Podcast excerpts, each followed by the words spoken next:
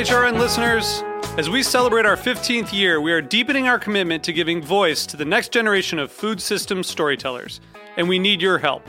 Our internship and fellowship programs help activate new possibilities for underrepresented and underestimated young people through experiential journalism, audio engineering, and production training. Through these unique programs, HRN helps food equity stewards build essential workforce readiness skills that expand their potential and foster economic mobility. Please consider supporting these critical programs. And with a minimum donation, you can be entered to win a dinner for two at an amazing restaurant in one of eight cities and tickets to a concert at a great venue in one of those cities. We have incredible partners across the country who have donated, as they also share our passion for helping to educate the next generation of food systems storytellers. Check out heritageradionetwork.org slash 15 to donate and enter to win today. That's heritageradionetwork.org slash 15 to donate and enter to win today. And make sure you donate before March 31st. Thank you. Today's program is brought to you by Korin, supplier of Japanese chef knives and restaurant supplies. For more information, visit Korin.com. I'm Dave Arnold, host of Cooking Issues. You're listening to Heritage Radio Network, broadcasting live from Bushwick, Brooklyn. If you like this program, visit heritageradionetwork.org for thousands more.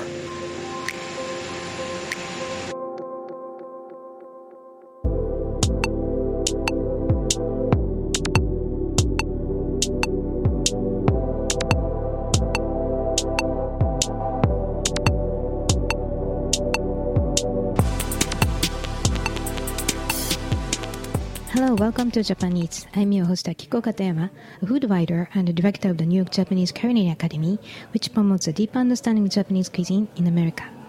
We are broadcasting live from our studio at Roberta's in Bushwick, Brooklyn. This show is all about Japanese food and food culture. We see, we see sushi at every deli and supermarket, but it's what, what is beyond sushi? What we hear dashi, ramen, izakaya, but what exactly are they? Japanese food is still mystery for many people, and I try to demystify in this program with my cool guests. My guest today is David Kinch, who is the chef owner of Manresa in Los Gatos, California. David won the James Beard Awards Best Chef Pacific in 2010, and the Manresa has three Michelin stars and has been named one of the best world's 50 best restaurants by Restaurant Magazine. And you can find a lot of Japanese influence on his David's menu. So today we'll talk about his passion for Japanese cuisine, his experience working at a restaurant in Japan, how he expresses seasonally like kaiseki cuisine on his plates, and much, much more. Um, but quickly before we start, uh, Heritage Network is a non-profit organization, and uh, we need your support. So please go to our website, uh, heritageradionetwork.org, and then uh, become a member. Thank you. And uh, hello, David. Welcome to Japan Eats. Well, thank you. Thanks for having me. Okay, so first of all, uh, for listeners who have not been to Manresa, can you tell us what kind of restaurant Manresa is? Uh, yeah, um, Manresa is uh, in Los Gatos, California, which is uh, in the foothills of the Santa Cruz Mountains. It's about one hour south of San Francisco, uh, close to San Jose, close to the Pacific Ocean. Um, It's kind of in the heart of Silicon Valley. Right. uh, bedroom, which is kind of a, a strong customer base for us, a regular, uh, the local customer base. Um, up above us are beautiful mountains that go down to the sea. They're covered with uh, small family owned wineries. It's one of the oldest wine growing regions in, in California, so it's great to be a part of that and be surrounded by that. Um, the restaurant is, um, I think, a real product of not only who we are, but where we are. We work with local products. Uh, we try to create uh, something that is uh, symbolic of where we're at, this special corner that we feel profoundly blessed to be being near with, and uh, we try to do a, a food that, uh, uh, food and cuisine that uh, is reflective of who we are. Okay, and you opened it uh, 2002, July of 2002. correct. right? So 14 years. Yeah, 15 years is our anniversary next year. Oh, It's wow. a big, big year for us. Congratulations. Thank you. Okay, and uh, so how did you get into cooking?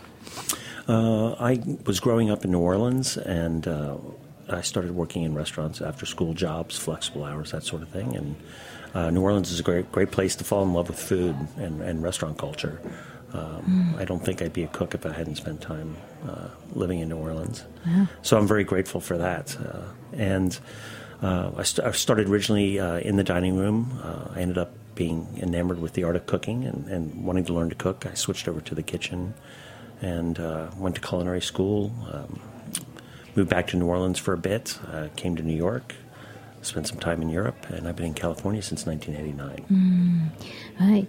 And uh, so before you opened the Manresa in 2002, you worked at uh, many great restaurants around the world, including New York, San Francisco, France, Germany, Spain, and Japan. And I'd like to ask, ask you about the experience in Japan. But first, um, I heard you worked at uh, the Quilt- Quilted Giraffe in New York, which is now closed, but uh, it, which earned uh, the New York Times four-star rating. And I heard that the chef owner, Barry Wine's menu was influenced by Japanese cuisine. So could you tell us about your experience at uh, the Quilted Giraffe? Sure. I mean, uh, I, the Quilted Giraffe was a big, was a big influence on me. Uh, not only the culture in the kitchen, but the food they were doing at that time. Um, back then in the 1980s, uh, fine dining was uh, in New York was dominated by a lot of French restaurants. It was, it was exclusively a French restaurant town on the high end, and the uh, the Quilted Giraffe was an unapologetically American restaurant. Uh, they they they kind of threw away the the pretenses of, of being something they were not, and they celebrated the fact that there wasn't any rules. And uh, Because for me, Barry used to be a lawyer. yeah, and Barry's a lawyer. He was self-taught. Right. Um, um, he taught us to have opinions and and to to think about food in a different way and think about how dishes came together in a way that's um, maybe as quaint now or accepted for now was was quite revolutionary. I thought at the time, and certainly. Uh, for me, um, I got hired when I was returning from you know, working in France, and and you know the traditions and the dogmatism, you know, of, of uh, a classical French cuisine. So it was a real eye-opening experience. And uh, the first couple of years I was there, um, in the early '80s, um, um, it was it was an American restaurant, but it was certainly influenced by by, by European cuisines and, and and French to a certain extent. But uh, around 1985, 1986, can't quite remember when. Uh, uh, during our summer break, uh, when we closed for vacation, Barry and his family went to went to Japan, and uh, when he came back and we reopened, he was a changed person. He was a he, he was a he was a changed man. He came back with boxes and boxes of uh, plates, and um, you know a lot of the ceramic traditions of Japan. He he brought that back, and he immediately wanted us to start serving the food at the quilted on these plates, and back then everything was round and white and Limoges and, and, and, and bone china. That, that's what people did around town. That's what was expected of fine dining, and but he brought back these memories of, of, of the food that he had eaten, and he started to incorporate uh, it into the menu. And for all the cooks, it was it was a, a real kind of slap to the face. Everything that we were doing, it literally happened after this trip, and uh, these these boxes that came back. Um, we shortened cooking times, uh, you know, with, with meat and fish. We we served raw tuna, you know, in, in sashimi like slices, as opposed to like a tartare or something like this that was heavily seasoned. Um, we started using fresh wasabi. Um, uh, we started uh, soy sauce and, and shirodashis became a big part of, of, of what we were using in the kitchen, and uh, uh, it was an amazing experience. And everybody caught the bug in the kitchen. Everybody was really into it. We started as cooks going out after work. We started uh, going to uh, this whole slew of Japanese restaurants that used to be in the uh, the West 40s. West 40s there used to be a lot of Japanese restaurants uh, and uh, um, I know there's a lot in the East 40s now, but in the West 40s on the other side of Fifth Avenue, there was uh, all these slews of restaurants that were open late down in basements where the food was just izakayas that were were just really tremendous, and uh, it affected all of us. We had a great time, and it affected me so much that when my time came for me to leave the Quilted Giraffe, uh, I wanted to go to Japan and work. And uh, we had set up some connections, and I, I left the restaurant with Barry's blessing. Uh, oddly enough, I had three or four months before my position in Japan started, so I went to visit my family that had just moved to California and uh, in Saratoga, which is right down the road from Los Gatos, which turned out to be, you know, a precursor of what was going to happen later. But um, uh, next stop was Japan. I left uh, New York to go work and live in Japan. Right. So, well, you cannot just go, right? So, what, how did it happen? It happened through a, a regular customer at the Quilted Giraffe who uh, um, is a Japanese gentleman who uh, had businesses both in New York and San Francisco and, and in Japan.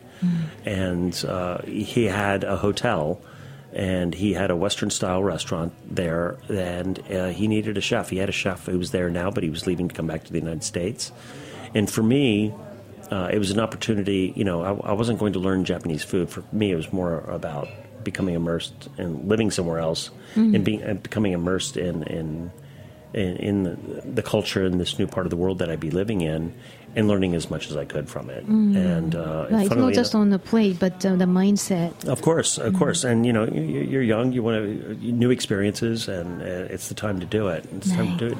And uh, funnily enough, it wasn't in Tokyo. It was in Fukuoka, which is- was was uh, a little bit off the beaten path. Right, Uh, so Fukuoka- largest city on Kyushu. Mm, it's at very south. Yeah, the southernmost of the four major islands, and uh, it was a great experience. It was um, uh, it was a complete immersion. You know, the staff the staff was all Japanese, uh, um, and I got exposed to a lot. Everything from late night uh, street food and stalls, all the way to uh, some really spectacular kaiseki meals in Kyoto. Taking the train up and. And, yeah, and eating great meals, so it was exactly what I wanted. It was it was it was an immersion in, in learning many many different things. Right. So, how long did you stay there?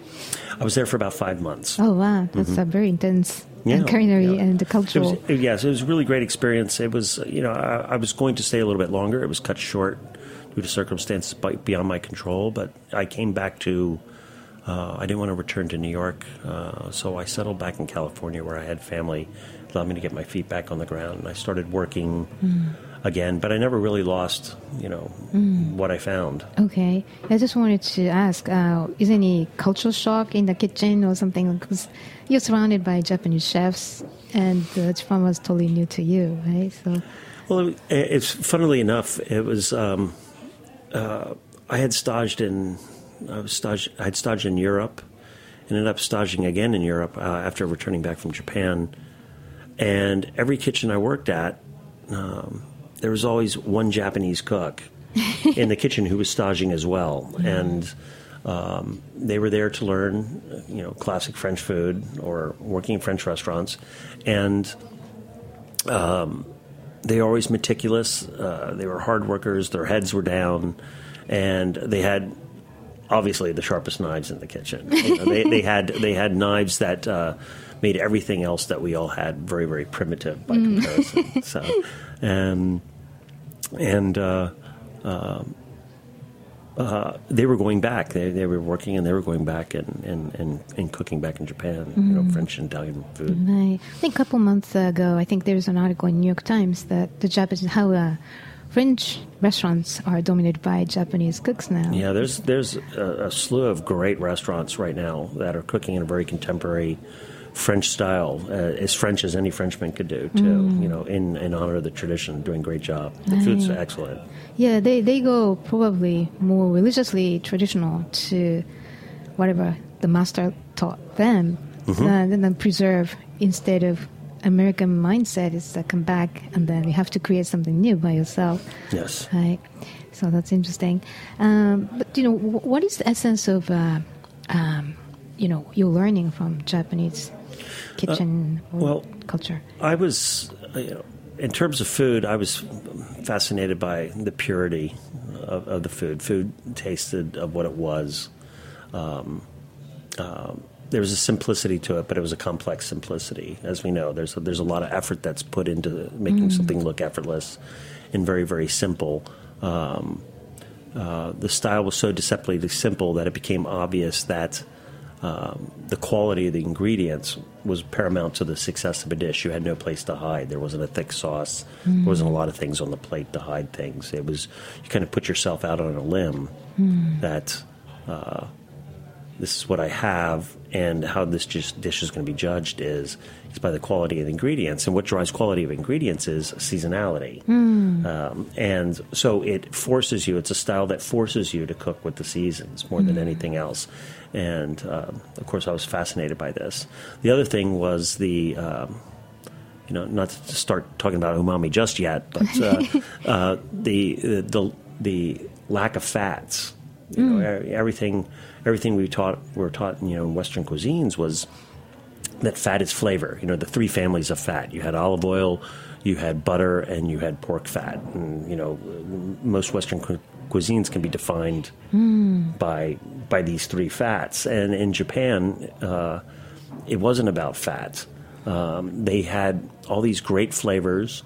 Things w- could be explosive and really, really balanced in flavor. Uh, but it wasn't because of their reliance on, on fat. And I wanted to know how they did that. That, that I found intriguing, especially being in California and the way people ate in California as opposed to the East Coast, which was still kind of, you know, being driven by a European model on what fine dining was. And um, uh, that's what I chose to explore and to try and figure out. Right. So interesting. Um, so you you're gonna say something about umami? That's the replacement of the fat, you think? Yeah, I, I think it has a lot to do. I mean, obviously, dashi. You know, it's, uh, dashi is, is is the key to almost everything that's done in in, in, in Japanese food, and and um, you know, dashi is uh, you know, it's that complex, that simple complexity of uh, uh, that complex simplicity. Excuse me of. Um, of uh, umami, creating a synergy, you know, to where something can be not have a lot of fat, but can be very satiating. It can make you full. It can make you satisfied. Uh, yet, you know, the ability not to feel leaden down and to continue to go about your day, being alert by mi- in mind, alert in body, and uh, um, learning how to make correct dashi, understanding the, the principle of umami and amino acids mixed with the, the glycemic acids with the with the the, the kombu is uh, is pretty fascinating concepts. Right. Because there's, there's a synergy. If you have a kombu and if you have a bonito, there's a synergy, right? That kind of thing. Right. Well, I was speaking with uh, the food scientist from Japan yesterday, and he said it's a key of Japanese cuisine. If you have uh, dashi soup at the beginning, and then the umami stays in your palate.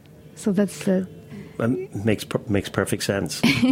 Something else I, I, I thought was fascinating too, uh, and different, and it's, it's really interesting is the use of bitterness uh, at the beginning of a meal as well. You know, a lot of times we like to serve things that are salty here in, in America. You know, maybe to make people thirstier or f- feeling them, you know, to to get the palate going.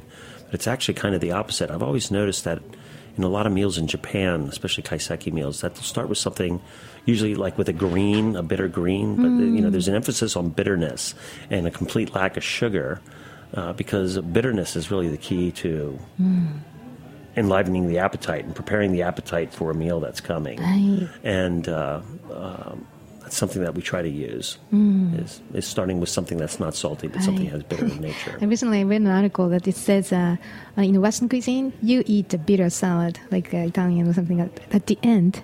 And then by doing that, you crave for more sugar. So you, you tend to overeat the No, dessert. entirely possible. Entirely possible. Um, you know, I mean, we use dashi at Manresa. Uh, I mean, you know, for me at Manresa, um, it's I don't want things to be overtly Japanese in any kind of way. You know, if we use a, a fundamental tenet or principle, whether it's uh, based on umami or a course progression or the way we use a particular ingredient, it's important to me that it doesn't seem like oh we're doing a Japanese dish, but we incorporate it into the style that we do. You don't really know it's there unless you really really dig deep. Uh, you know, because what we're trying to do is make food that tastes good and, Right. and makes the guests happy. Right, but sounds like uh, you know, as far as I've got your book, and then each dish looks like more simplified, less is less is more kind of approach and presentation. So maybe that's uh, I would imagine some kaiseki mine. Yeah, I think so. I, um, you know, dishes tend to be small not because we want to serve a lot of smaller courses, but you know, um, you want kind of a less is more rule. You know, after a couple of bites, you know, there starts to be a little bit of a fatigue with the with the familiar flavors and time to change things up. Right. So, what kind of uh, dishes do you have? Uh, the Japanese influenced dishes do you serve? Well, we usually do a raw dish of some sort. We usually do a, you know, whether it's a crudo or a sashimi type of dish. Um, we use um, uh, not much fat right now. We have a uh, a a garden dish, a salad dish that uh, has a lot of bitter proponents that's served very early in the meal as well. Um, we are doing a soup. We are doing a consomme that is like a chicken consomme, but it actually is dashi based. So there's, we have some kombu and bonito in along with uh, the, the roasted chicken bones. Uh, roasted chicken, especially the bones, has a very, very high natural umami, like tomatoes and parmesan and other Western ingredients. Um, and then it has little dumplings that are flavored with the Okinawan black sugar in it, along with the vegetables, which is pretty interesting. It has abalone in it, too. It's, it's pretty interesting. Wow. Yeah. I'm gonna eat it right now. Well, that makes sense. I've never heard of that. You know, the Japanese dashi mixed with uh, chicken stock. So. It, it can be very, very good. Hmm. Yeah. Right. Okay. Um, so uh, let's take a quick break here, and then when we come back, we'll talk about David's very unique and inspiring relationship with farms and uh, like Japanese kaiseki chefs. So please stay with us.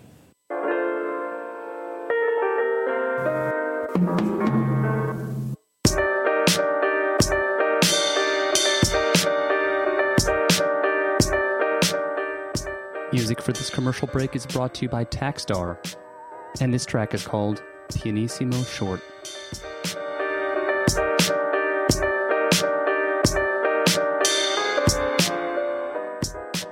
Today's program is brought to you by Korin, supplier of Japanese chef knives and restaurant supplies. Korin is proud of their Japanese culture and traditions, but they want you to know that their products are not just for Japanese restaurants.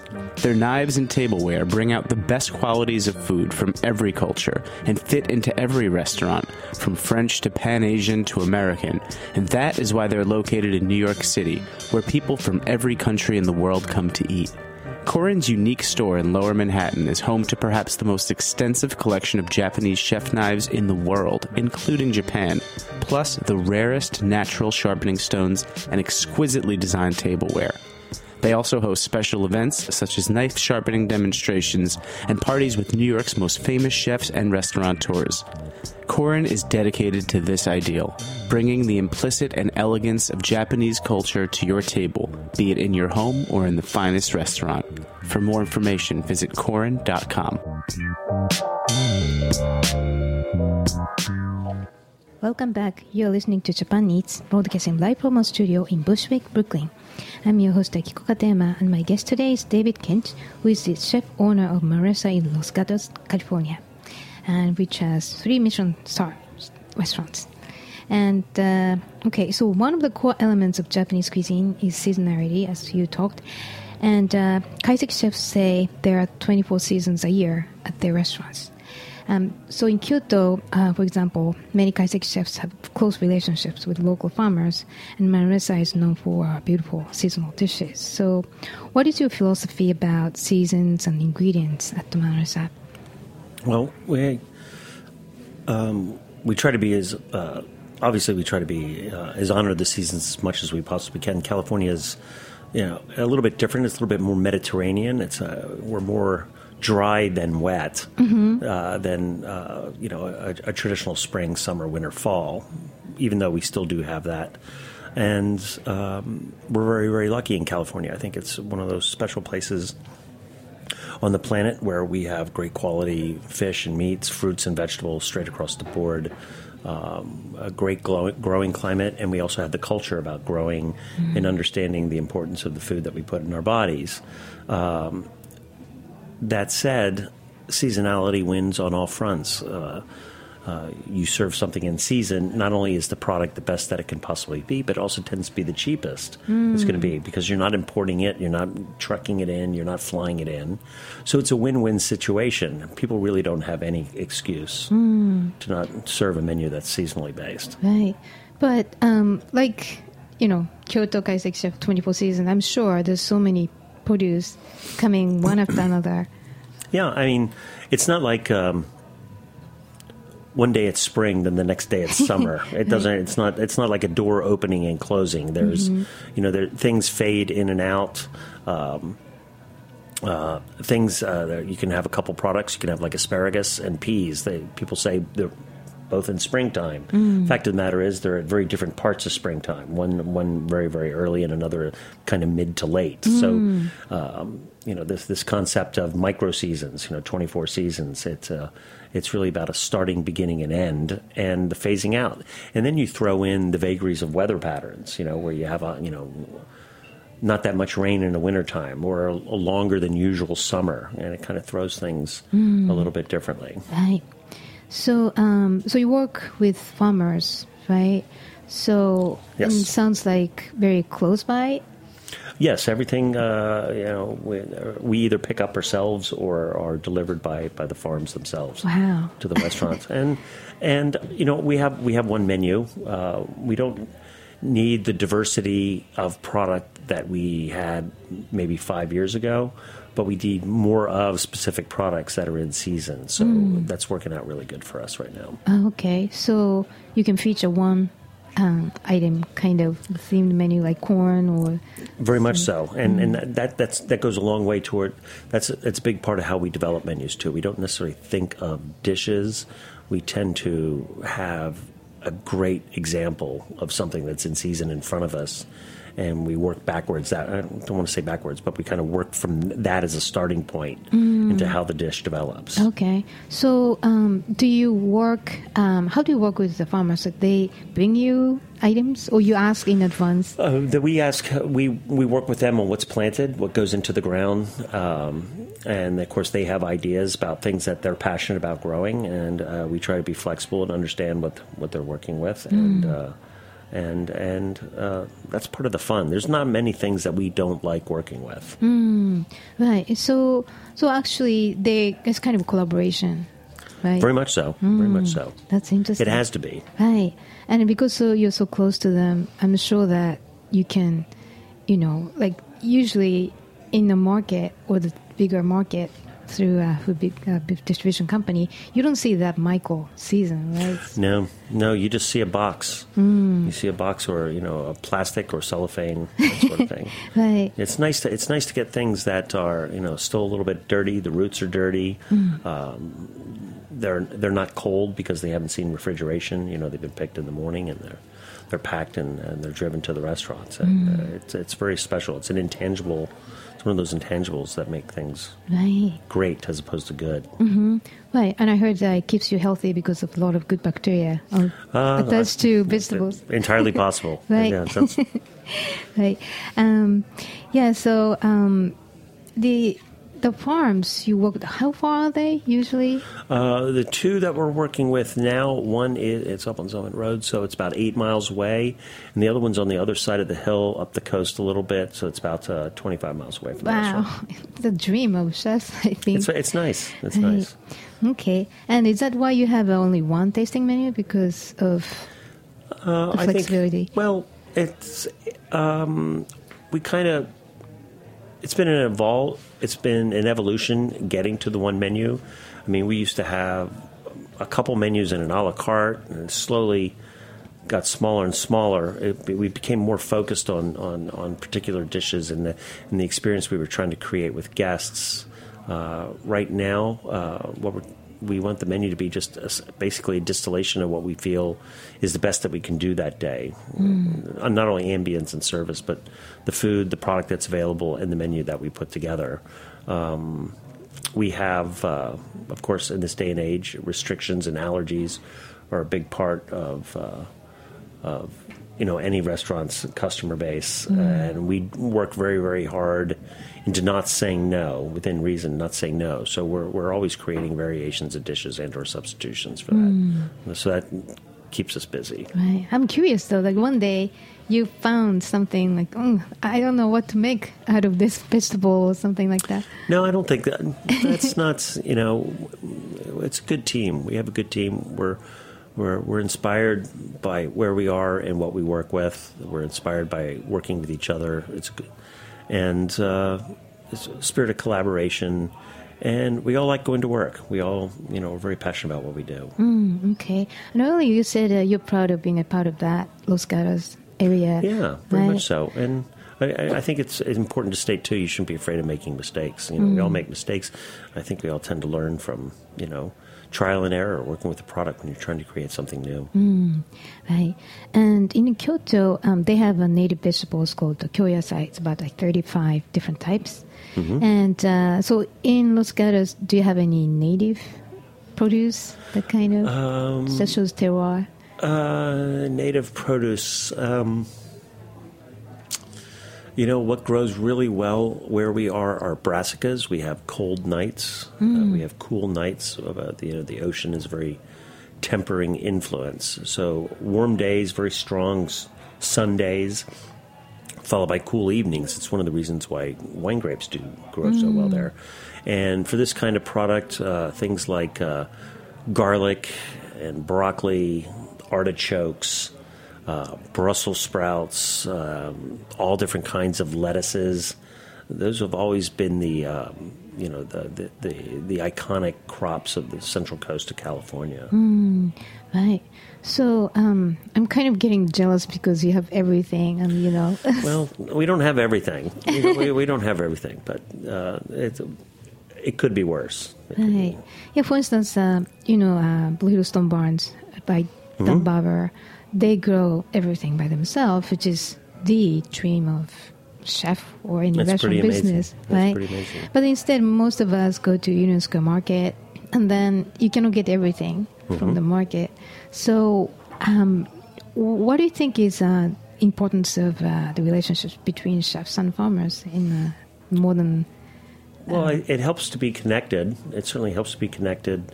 You know, uh, chefs can use their relationships with farmers to be a source of inspiration uh, for not only what they're producing now, but you know, in anticipating what's going to be uh, what's going to be growing later. Um, farmers, you know, being a farmer is, tough. It's a it's a hard profession, and. Uh, but I also the impression I get too can be very very satisfying, and I think to them it is it gives them a certain sense of um, security and perhaps uh, a good feeling knowing that. Uh, uh, what they're growing is going to be sold. It's going to be used and treated with respect. That it's uh, not all for naught. Right. Well, it sounds like, uh, as far as I, I heard from you, you encourage farmers to try new things. It's kind of mutual support system that you have. Yeah, it's we can all benefit. Hmm, so, are there many chefs in West Coast doing it? Um, I don't know any off the top of my head. You know, kind of hmm. wrapped up in what we do. Hmm, I hope it's going to be the direction. That would be great. Right. Okay.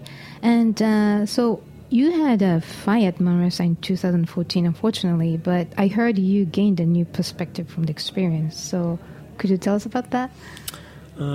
Yeah, the, we we had a fire in July of 2014. We reopened in uh, January of 2015, and um, looking back at it now, um, you know, I thought we did a very good job in utilizing that time. Um, we were very very busy when the restaurant was closed. I think we were busier than we have ever been. Uh, certainly in the last three months going before opening. I think chefs who tend to be naturally curious and, and, and concerned about what they do and concerned about the guest experience, you know, we're always thinking, we're always restless. We're thinking of ideas about how we can improve ourselves and, and improve the guest experience. And a lot of times there just simply isn't enough hours in the day with everything, mm. just day to day operations. And the closure from the fire and during the rebuilding process, it gave us an opportunity, me and, and, and the team, the managers, uh, we had a chance to think through every step of the guest experience from them entering the restaurants, uh, what they see, what the greeting is, through the ambiance and the service, the food, all the way up to when we present a check and uh, we say goodnight to them at the door. Uh, every little step is you know, do we make eye contact? Are our smiles genuine? Is this really the kind of plate that we want to serve on this? Is it awkward to eat with this? You know, after they eat this course, where are they going to put the fork? You know, we had we actually had the opportunity to think about all these things, and we did, and we did, and we tried to we tried to incorporate uh, what we learned about ourselves back in when we reopened. That's great. So there was a reason, maybe. Well, uh, I, I don't. I hope that wasn't the reason, but uh, um, um, I think it was a good use of time. right. Yeah. So that was the point. Uh, it was uh, 12 years. So it's a good time to review. It's like um, um, everybody used to close six months. Yeah, I mean, it's you know, in, in the restaurant business, that's that's certainly middle aged. You know, if you're around twelve years, that's we're going to be fifteen years old next year. That's that's a lifetime in the restaurant Mm. business. Right, and you just uh, re-earned three Michelin stars for 2017. Uh, yes, we we got uh, we were awarded three stars last year, 2016. Right, so congratulations. Thank you. Right, and uh, so um, how many times have you been back to Japan since you came back from a job in Fukuoka? Uh, I didn't go for a period of years because I was working and and that sort of thing. But starting in 2008, I've been going back once or twice a year ever since. Wow. Yeah, I'm actually going next Friday. So. wow. so um, but when you go, uh, what kind of restaurants do you go to? Uh, I like to try a little bit of everything. You know, it's I'm not, you know, I love sushi, but I don't need to eat sushi five five days in a row. I don't think anybody would. I try to balance the experience out, uh, try new things, um, both high end and low end. Uh, I'm going to Hokkaido on this trip for the first time. I'm really excited about that. Um, That's a whole another bounty.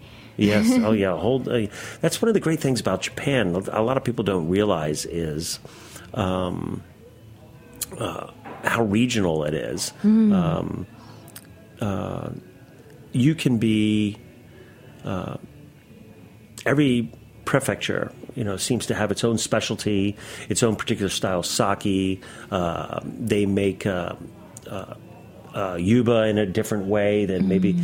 And I remember having this conversation asking about a product with a chef, and he'd never heard of it. And I found it really hard to believe that he hadn't heard of it. But then he was talking to another chef's friend, and he was kind of like, "Oh yeah, that you know they they do that in Nagoya."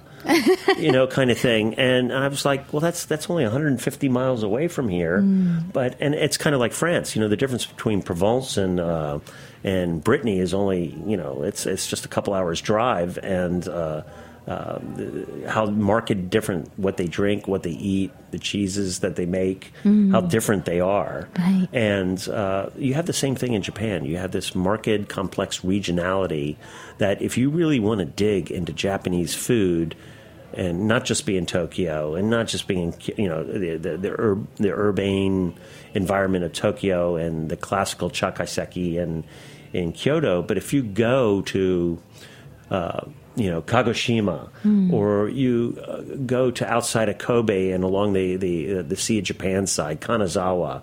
You go up to the Rishiri Islands off the northern coast. Of, you know, it's it's you'll you'll encounter food that is unmistakably Japanese, but also completely different from not only anything you've ever had before, but what you had the day before when you were someplace else. Right. Yeah, I totally agree. And then I think their mindset is you have to preserve something traditional, and they have a mission. Very much so, and I think there's of of course Kyoto is a big part of that.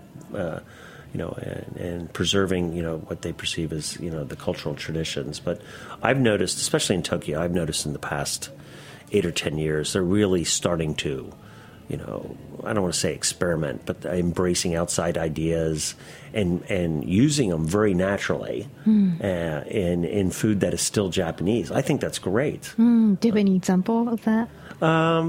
Well, um, um, you know, there's some chefs. Uh, there's a chef at a restaurant called L'Effervescence.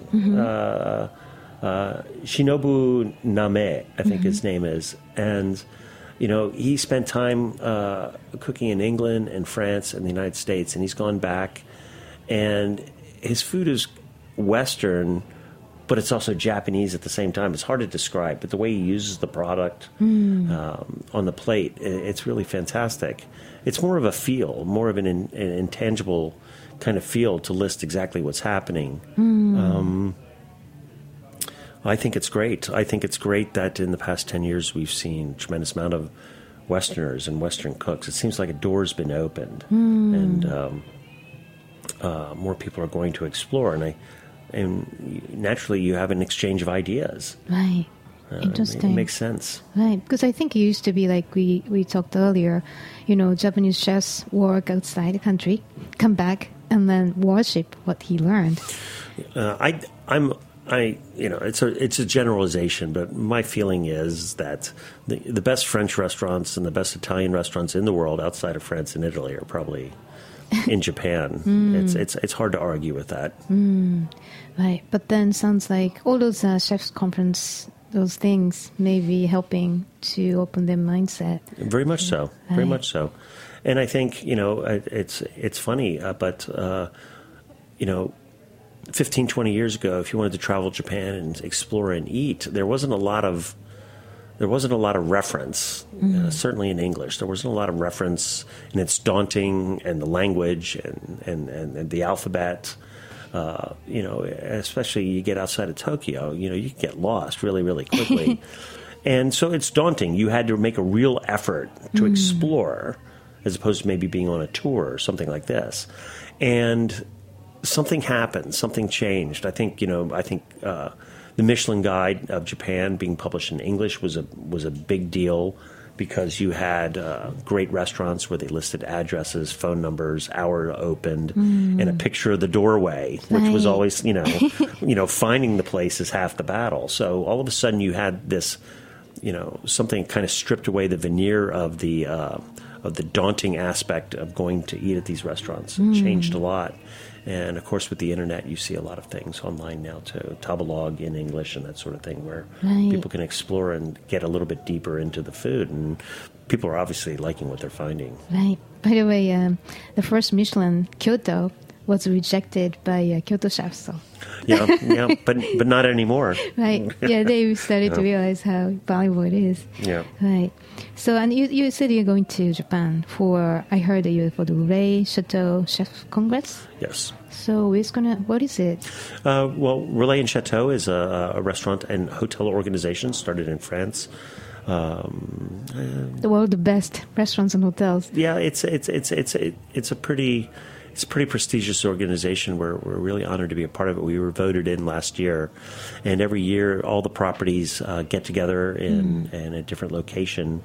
And this year it happens to be Tokyo, so uh, Wow. that's where we're going over there, and it's going to be great because.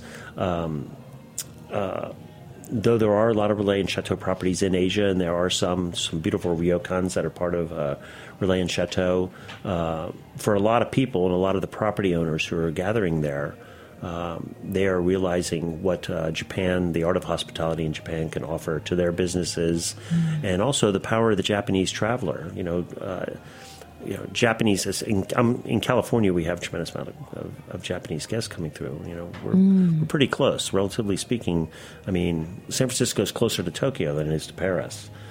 so, uh, um, you know, Japanese travelers that we see, you know, they're they're educated, they're sophisticated, um, uh, they're well traveled, um, they they know what they want, and they're great guests. So I think the reason why Relais and Chateau is in uh, in Tokyo this year is is to to continue that relationship uh, between between. Um, uh, Japan and, and, and the hotel guests.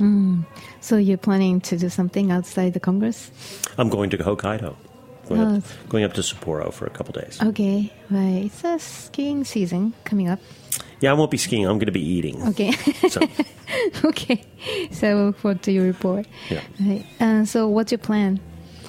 um, well, it's it's a fairly short trip. We're going to go over and work for three days, and then a couple days up. Uh, that's pretty much it. But nights are free. We have a couple of nice meals play uh, planned out. Um, I'm visiting a couple of um, uh, favorites, and I'm going to a couple of places I haven't been to before that have been recommended.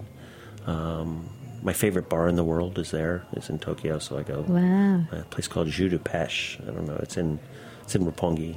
Really? It's very very nice. Yeah. Oh wow, I have to check that out. Great great whiskey collection. Yeah. Including Japanese whiskey. Uh, of course. yeah. Of course. Okay, so uh, yeah, please come back and talk more about uh, your experience in Japan. I'd love to. All you have to do is invite me. I will definitely. So thank you for joining us today, David. Thank you very much, Kiko. Appreciate it. So, listeners, if you'd like to know more about David's activities, um, please visit manresa.restaurant.com. That's Manresa, M A N R E S A, restaurant.com. And if you have any questions or comments about the show or suggestions for guests or topics of the show, please contact us at Jap- Japan Eats at heritageradionetwork.org. And Japan Eats is live at 3 p.m. on Mondays, always available at heritageradionetwork.org, iTunes, and Stitcher podcasts. And please go to iTunes and Stitcher and write a review. We really appreciate your feedback. And today's show was made possible by Corin, and our engineer is uh, Pierre Bienemet. Thank you for listening. I'll see you next week.